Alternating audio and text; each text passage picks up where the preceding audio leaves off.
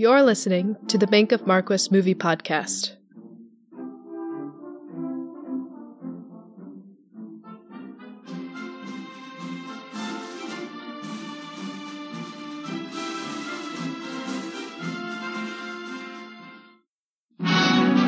Come closer.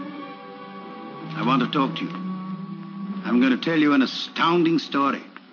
The story of the Maltese falcon. 600 years, the falcon has carried the mystery of a fabulous wealth under its grotesque wings. I could tell you a thousand tales of the men and women who have hunted this evil bird. But every story has the same ending murder. Well, they certainly rarely make trailers like that anymore. Hi, my name is Andy, and I'm a movie fan, and you are listening to the Bank of Marquis Movie Podcast, a podcast where I will share my love of film with you. I break down the movies into three eras classic Hollywood, which is movies before 1960, new Hollywood, which is the movies of the 60s, 70s, and 80s, and the modern era. I love them all, whether it be a classic old movie like the movie we'll be talking about today, The Maltese Falcon from 1941, to the movies of the 60s, 70s, and 80s, which were the movies that I grew up on, to modern movies of today. Certainly, I'm a big fan of the Marvel Cinematic Universe, but also of films of directors like Christopher Nolan. So, what will you expect from this podcast? Well, a number of things. I might deep dive into a movie, like we're going to do today. We're going to take a deep dive into the Maltese Falcon. Or I may look at an era, or an actor, or a director, or a genre, or a cinematic universe. Whatever we do, I can guarantee you one thing there will be spoilers, so just be warned. I would love it if this thing became interactive, so feel free to reach out to me at bankofmarquis at gmail.com.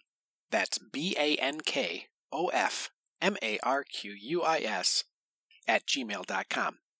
Also, check out my website, www.bankofmarquis.com. So let's have some fun. Let's talk about some movies and uh, let's see where this thing goes. So let's get started with The Maltese Falcon.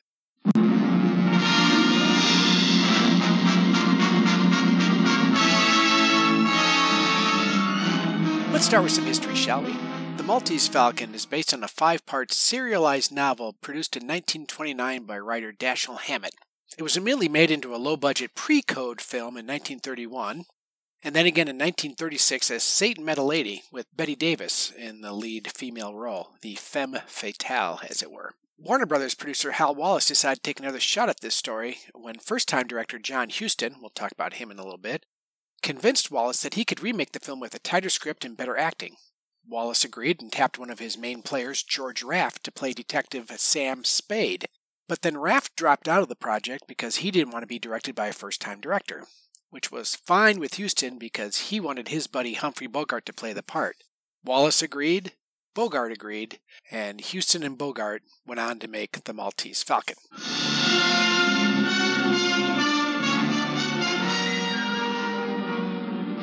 Now, the film opens with a long scroll talking about uh, the Knights Templar and Malta and a king, and they gotta pay him money and a tribute and all that kind of stuff, and it sets the tone, which is fine. But all we care about at this point is that a golden falcon encrusted with jewels was made and then lost. So that's the thing, that's the MacGuffin. For those of you who don't know what a MacGuffin is, that's a term that Alfred Hitchcock made up to signify the thing that moves the plot forward. What is the one thing that all these people want and they're willing to lie, cheat, steal, murder for it? It's the thing that propels the plot forward. A good example of MacGuffin is the briefcase in Pulp Fiction or the uranium in uh, Notorious. Once we set up the MacGuffin, the Maltese Falcon, we dissolve to a shot of modern day San Francisco, well, at least modern day 1941 San Francisco, and we pan across the city to a window that says Spade and Archer. You then fade inside the office, and there is Sam Spade working at his desk. Spade, of course, portrayed by Humphrey Bogart. So, before we get going with the movie, let's talk a little bit about Humphrey Bogart. So, Humphrey Bogart. Now, I have a tendency to work backwards with stars from the 30s, 40s, and 50s. I encounter them later on in their career in the 60s and 70s, and then start working my way backwards for them. And Humphrey Bogart is no exception to this rule. I first ran across him when my parents and I watched a showing of The African Queen on TV.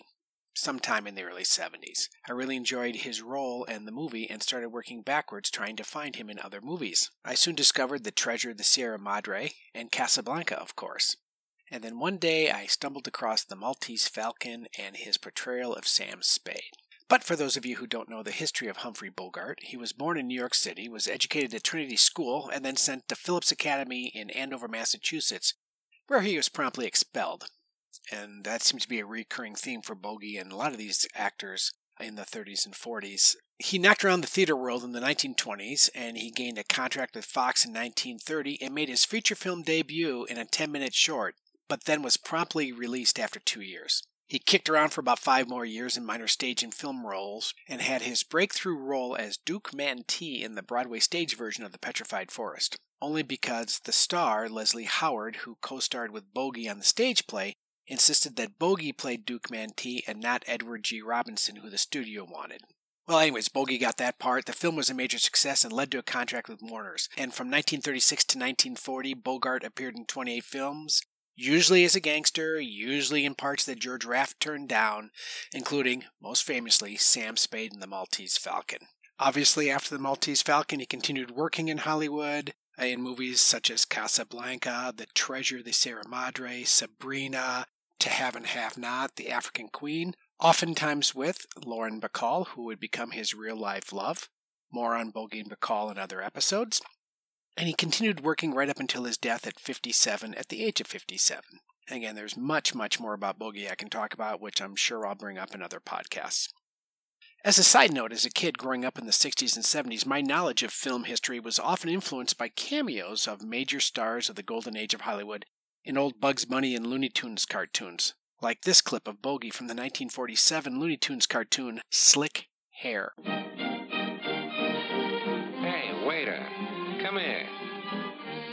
Yes, sir, Mr. Bogart. Uh, we have some very nice. Cut the gab and bring me an order of fried rabbit. Oh, I'm very sorry, Mr. Bogart, but we're just fresh out of rabbit. we got some very nice crepe Suzette. I said I want rabbit, and I'll give you just 20 minutes to bring it. Or else. Yes, sir, Mr. Bogart. The customer's always white. All right. Back to the movie. Yes, sweetheart? There's a girl wants to see you. Her name's Wonderly. Customer? I guess so. You'll want to see her anyway. She's a knockout. Sure in, Effie, darling. Sure in. Okay, that of course is the unmistakable voice of Humphrey Bogart as Sam Spade and the salty Lee Patrick as his secretary Effie. Miss Wonderly asks Spade to trail Floyd Thursby, who allegedly ran off with her younger sister. In the middle of the conversation, Spade's partner, Miles Archer, comes in and is instantly smitten with Miss Wonderly. Archer quickly accepts the assignment, though Spade hits Miss Wonderly up for $200 in payment. Cut to a scene of later in the evening, Archer is taken by surprise and shot and killed. Uh, in a very interesting scene that follows, we see a phone that is ringing. A hand reaches out and grabs the phone and pulls it off screen. The camera stays with the empty desk where the phone once was, and we hear Sam Spades into the phone conversation where he is told about Archer's demise. Director John Huston does a nice job of staying in that blank space and lets us, the audience, feel the conversation, even though we're only hearing one part but not really seeing anything. We then see Bogey as Sam Spade sit up into frame. He is very contemplative in the shadows of his room. It's wonderful direction by Huston. So, this is probably a good time to talk a little bit about the director, John Huston. All right, John Huston. Um, you know, one word that describes John Huston is unique. Uh, there really wasn't many like him in Hollywood then or now. Again, as like Humphrey Bogart, I came to John Huston backwards, discovering him in the 70s. Uh, unfortunately, I think my first encounter with him was as the lawgiver in Battle for the Planet of the Apes, and then probably as Noah in the Bible. I think soon thereafter I saw him play Noah Cross in Chinatown and then quickly saw him in Wind and the Lion, Sherlock Holmes in New York. Oh, he was in the 70s disaster flick Tentacles. Uh, there's one not to be missed. And then certainly heard him as Gandalf in the Return of the King animated film from about 1980. And then I realized, of course, he was a director, and I saw Victory, which was a Sylvester Stallone World War II soccer POW movie with Pele. Uh, he directed Annie, weird. Uh, Prizzi's Honor, which was great, but even going backwards, The Man Who Would Be King, The MacKintosh Man, The Life and Times of Judge Roy Bean, all the way back to uh, Farewell to Arms, Moby Dick, Beat the Devil, African Queen, Red Badge of Courage, Key Largo, Treasure of the Sierra Madre, which I thought is just brilliant, and I'll get to it at some point, and then back to his film debut as the Maltese Falcon. So I truly went backwards with John Huston. So once I went all the way back with him, I started digging in and started figuring out who is this guy, right? And John Huston was nominated 10 times for an Oscar, and he won two, both for Treasure of the Sierra Madre, which I'm sure I'll get to in a future podcast because I love, love, love that movie. He was born in Nevada, Missouri in 1906. Does come from an interesting family line. Uh, legend has it that uh, the town John was born in was won by his grandfather in a poker game. Uh, his father was the noted actor Walter Huston, which we'll talk about, I'm sure. His mother was Rhea Gore, who was a newspaper woman who traveled all around the country, kind of a Nellie Bly kind of person. Uh, by everything I read, he was a frail and sickly child and was once placed in a sanitarium due to both an enlarged heart and kidney ailment. Now, he made a miraculous recovery and quit school at the age of 14 to become a full fledged boxer and eventually won the Amateur Lightweight Boxing Championship of California, earning his trademark broken nose along the way. He was a restless person in the 20s, uh, not really settling into a job or a marriage, and eventually landing in London and Paris, where he um, studied painting and sketching and became a homeless beggar. Returned to the US in 1933, he realized it was time to hone his obvious writing skills, and he started collaborating on a few scripts with Warner Brothers. Warner was impressed with his talent and signed him on as both screenwriter and director of The Maltese Falcon in 41. After The Maltese Falcon, he served in World War II as a Signal Corps lieutenant and went on to helm a number of film documentaries for the US government. After World War II, again, he directed things like The Treasure, Sierra Madre, Key Largo, African Queen, all three of those with Bogey. He lived a macho outdoors life and is often compared in style and flamboyancy to Ernest Hemingway and Orson Welles. He was, in fact, the source of inspiration for Clint Eastwood in the 1990 film White Hunter Black Heart, which is actually what inspired me to go back and start reading up about John Huston. Um, he's the father of Angelica and Danny Huston, who are actors. I'm sure we'll talk more about the Huston family in future podcasts. Hello, Sam. I figured you'd want to see it before we took him away. Oh, thanks, Tom. What happened? Got him right through the pump with this. It's a Webley.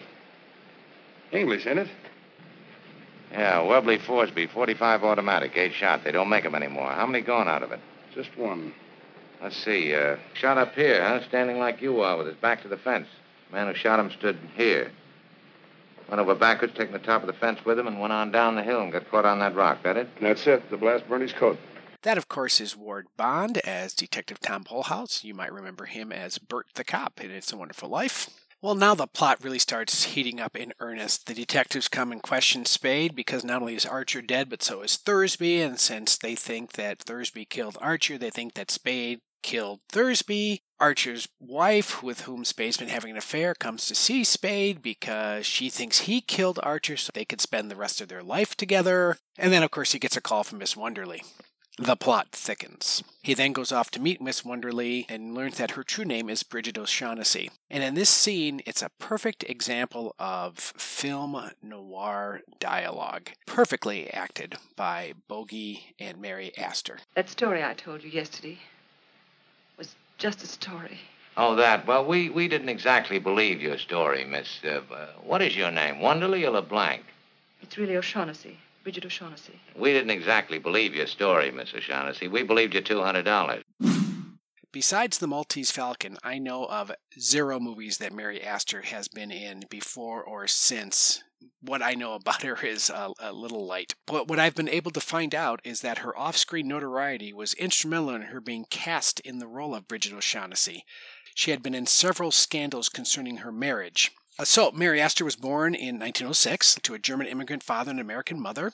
Her parents were very ambitious for her as they recognized Mary's beauty and knowing if they played the cards right, they could make her famous, kind of the original stage parents, as it were. Pushed Mary into various beauty contests, and luck would have it, a Hollywood agent saw Mary one of these contests and signed her at the age of 14.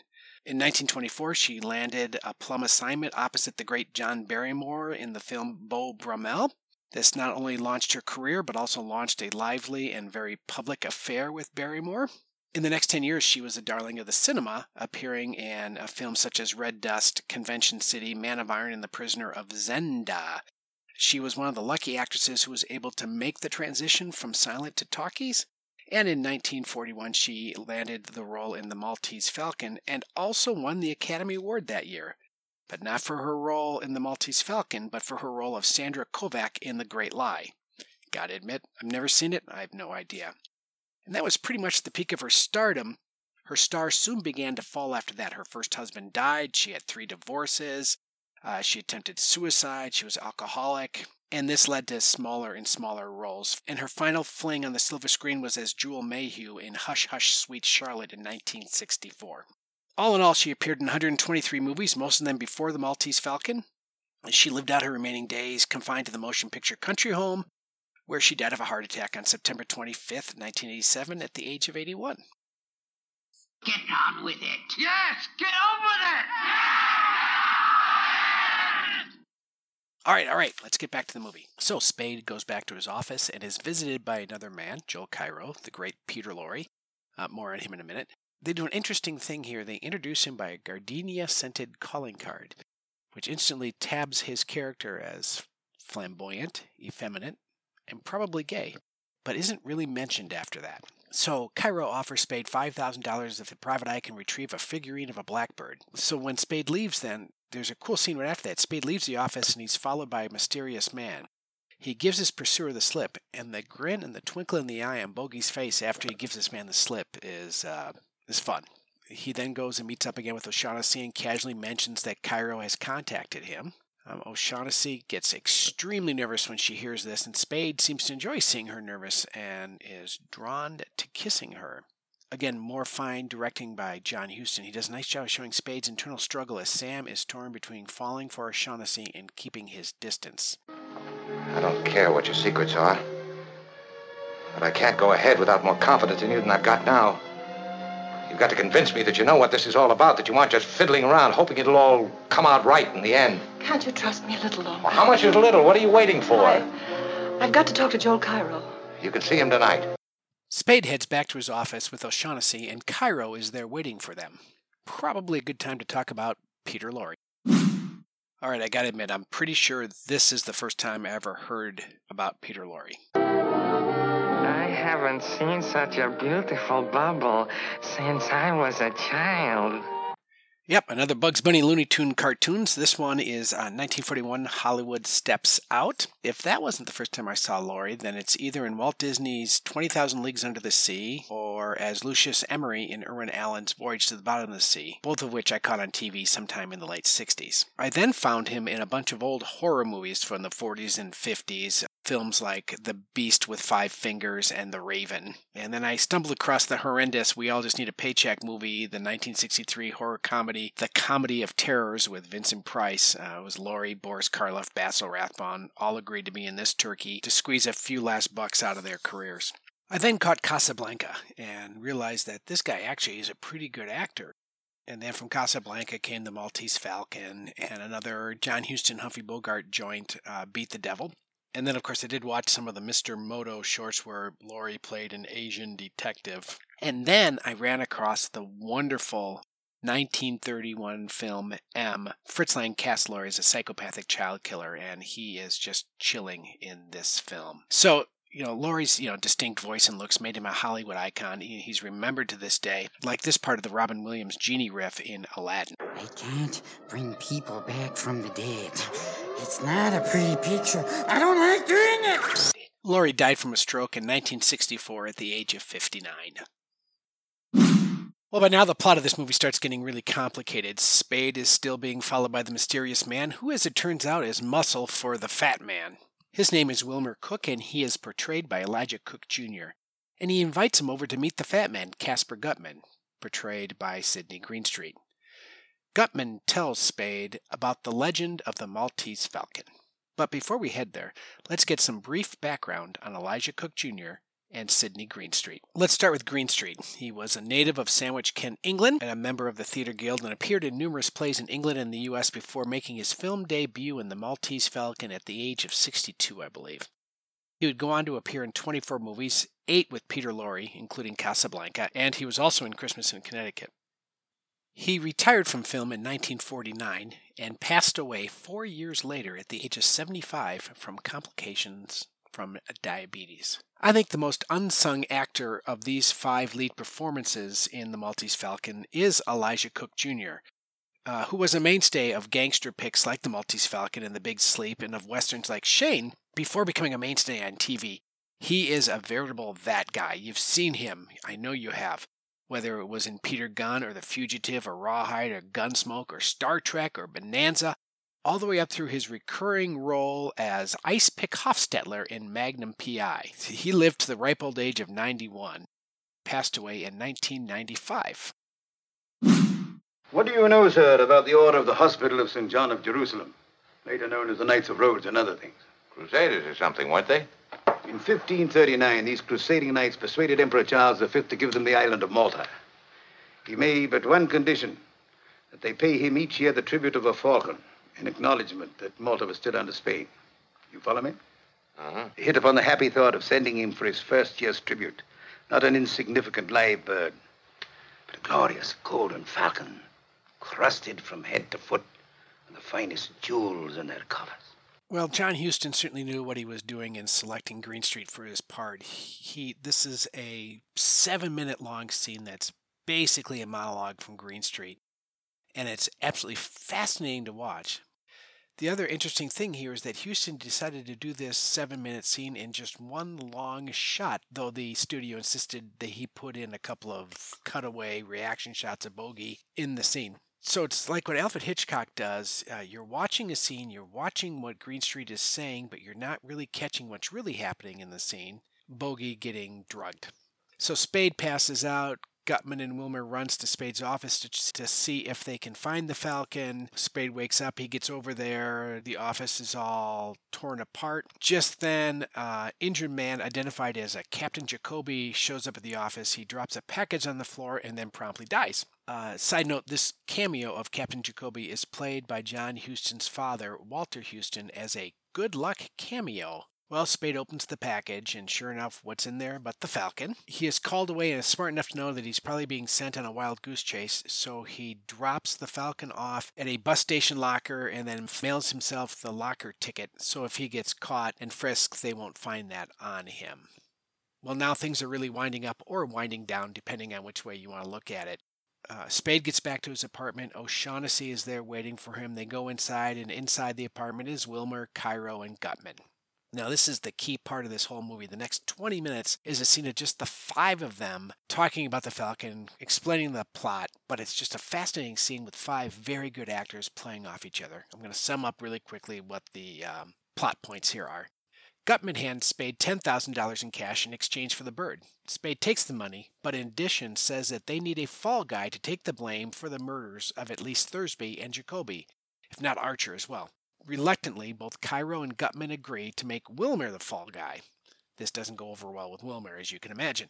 Spade places a call to his secretary Effie and asks her to go to the office and pick up the figurine. Effie brings it to Spade's apartment and Spade hands the package to Gutman, who at this time is overwhelmed with excitement. Gutman checks the figurine but quickly learns that it is a fake. This plot twist does not sit well with Cairo. You. It's you who bungled it. You and your stupid attempt to buy it. Found out how valuable it was. no wonder we had such an easy time stealing it. You, you imbecile, you bloated idiot, you stupid fathead, you. Gutman quickly regains his composure and decides to go back to Europe to continue his search. Cairo goes with him. During this big long speech, Wilmer manages to escape from Spade's apartment. Spade phones the police department and tells them the entire story that Wilmer killed Jacoby and Thursby under orders from Gutman and Cairo. Afterwards, Spade angrily asks Bridget O'Shaughnessy why she killed Miles Archer. At first, O'Shaughnessy denies this accusation, but seeing that she cannot lie anymore, she drops the act. She wanted to get Thursby out of the picture so that she could have the Falcon for herself, so she hired Archer to scare him off. When Thursby didn't leave, she killed Archer and attempted to pin the crime on Thursby. When Thursby was later killed, she knew that Gutman was in town and that she needed another protector, so she came to Spade. However, she says that she's also in love with Spade and would have come back to him anyhow. Spade coldly replies that the penalty for murder is most likely 20 years. If you get a good break, you'll be out of Tehachapi in 20 years, and you can come back to me then. I hope they don't hang you, Precious, for that sweet neck. You're not. Yes, Angel, I'm going to send you over. The chances are you'll get off with life. That means if you're a good girl, you'll be out in 20 years. I'll be waiting for you. If they hang you, I'll always remember you. Spade goes on to say that while he despised Miles Archer, the man was his partner and that he's going to turn O'Shaughnessy into the police for his murder. O'Shaughnessy begs him not to, but he replies that he has no choice. You don't love me. I won't play the sap for you. Oh, you know it's not like that. You can't say that. You never played square with me for half an hour at a stretch since I've known you. You know down deep in your heart that in spite of anything I've done, I love you. I don't care who loves who. I won't play the sap for you. I won't walk in Thursby's, and I don't know how many other footsteps. You killed Miles, and you're going over for it. When the police finally show up at Spade's apartment, Spade immediately turns over O'Shaughnessy as Archer's killer. Spade also hands over the Falcon to the police as evidence. Finally, with all the bad guys in custody and Spade's name reputation cleared, Polhaus asks Spade one last question. Terry, what is it?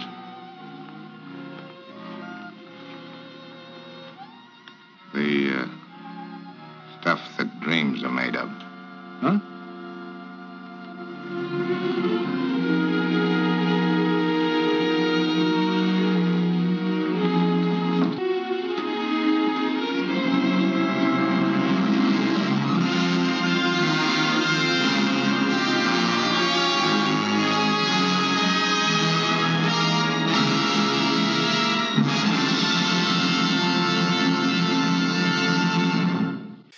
Have it, The Maltese Falcon. The Maltese Falcon premiered on October 3, 1941, and was produced for a budget of $375,000 and grossed $1.7 million worldwide. The film was universally praised upon its release. Variety called it one of the best examples of actionful and suspenseful melodramatic storytelling in cinematic form, and Bosley Crowther of the New York Times said it is the best mystery thriller of the year. In 1989, The Maltese Falcon was selected for preservation in the United States Film Registry by the Library of Congress, and it is currently ranked number 31 on the AFI's list of top 100 films. And the line, The Stuff That Dreams Are Made Of, is ranked as the 14th greatest movie quote of all time. Uh, you might notice that much of this movie is filmed over Humphrey Bogart's shoulders so that the audience can be in on his point of view. And finally, most importantly, what did the Bank of Marquis think of this movie? Well, it's a 10 out of 10, and you can read my full review at my website, www.bankofmarquis.com. Obviously, I wouldn't have spent this much time getting a podcast together if I didn't love the film. Next time on the Bank of Marquis Movie Podcast. It's coming from the deep, dark recesses of the mind of Mel Brooks. I love him. Young Frankenstein. You hear me? Give my creation! Sky means business. Starring Gene Wilder as Dr. Frankenstein. That's Frankenstein. But what about your grandfather's work, sir? My grandfather's work was doo-doo! Peter Boyle as the monster.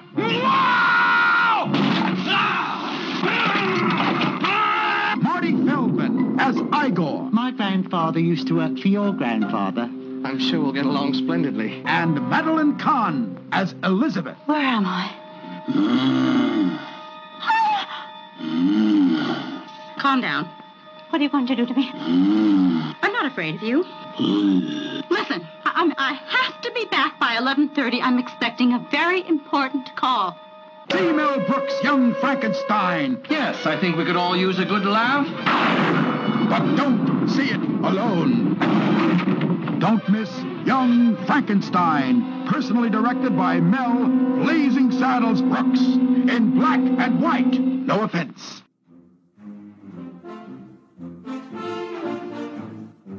That's what's coming up next time on the Bank of Marquis Movie Podcast. If you'd like to reach out to me, email me at bankofmarquis at gmail.com. That's B A N K O F M A R Q U I S at gmail.com. And check out my website, www.bankofmarquis.com.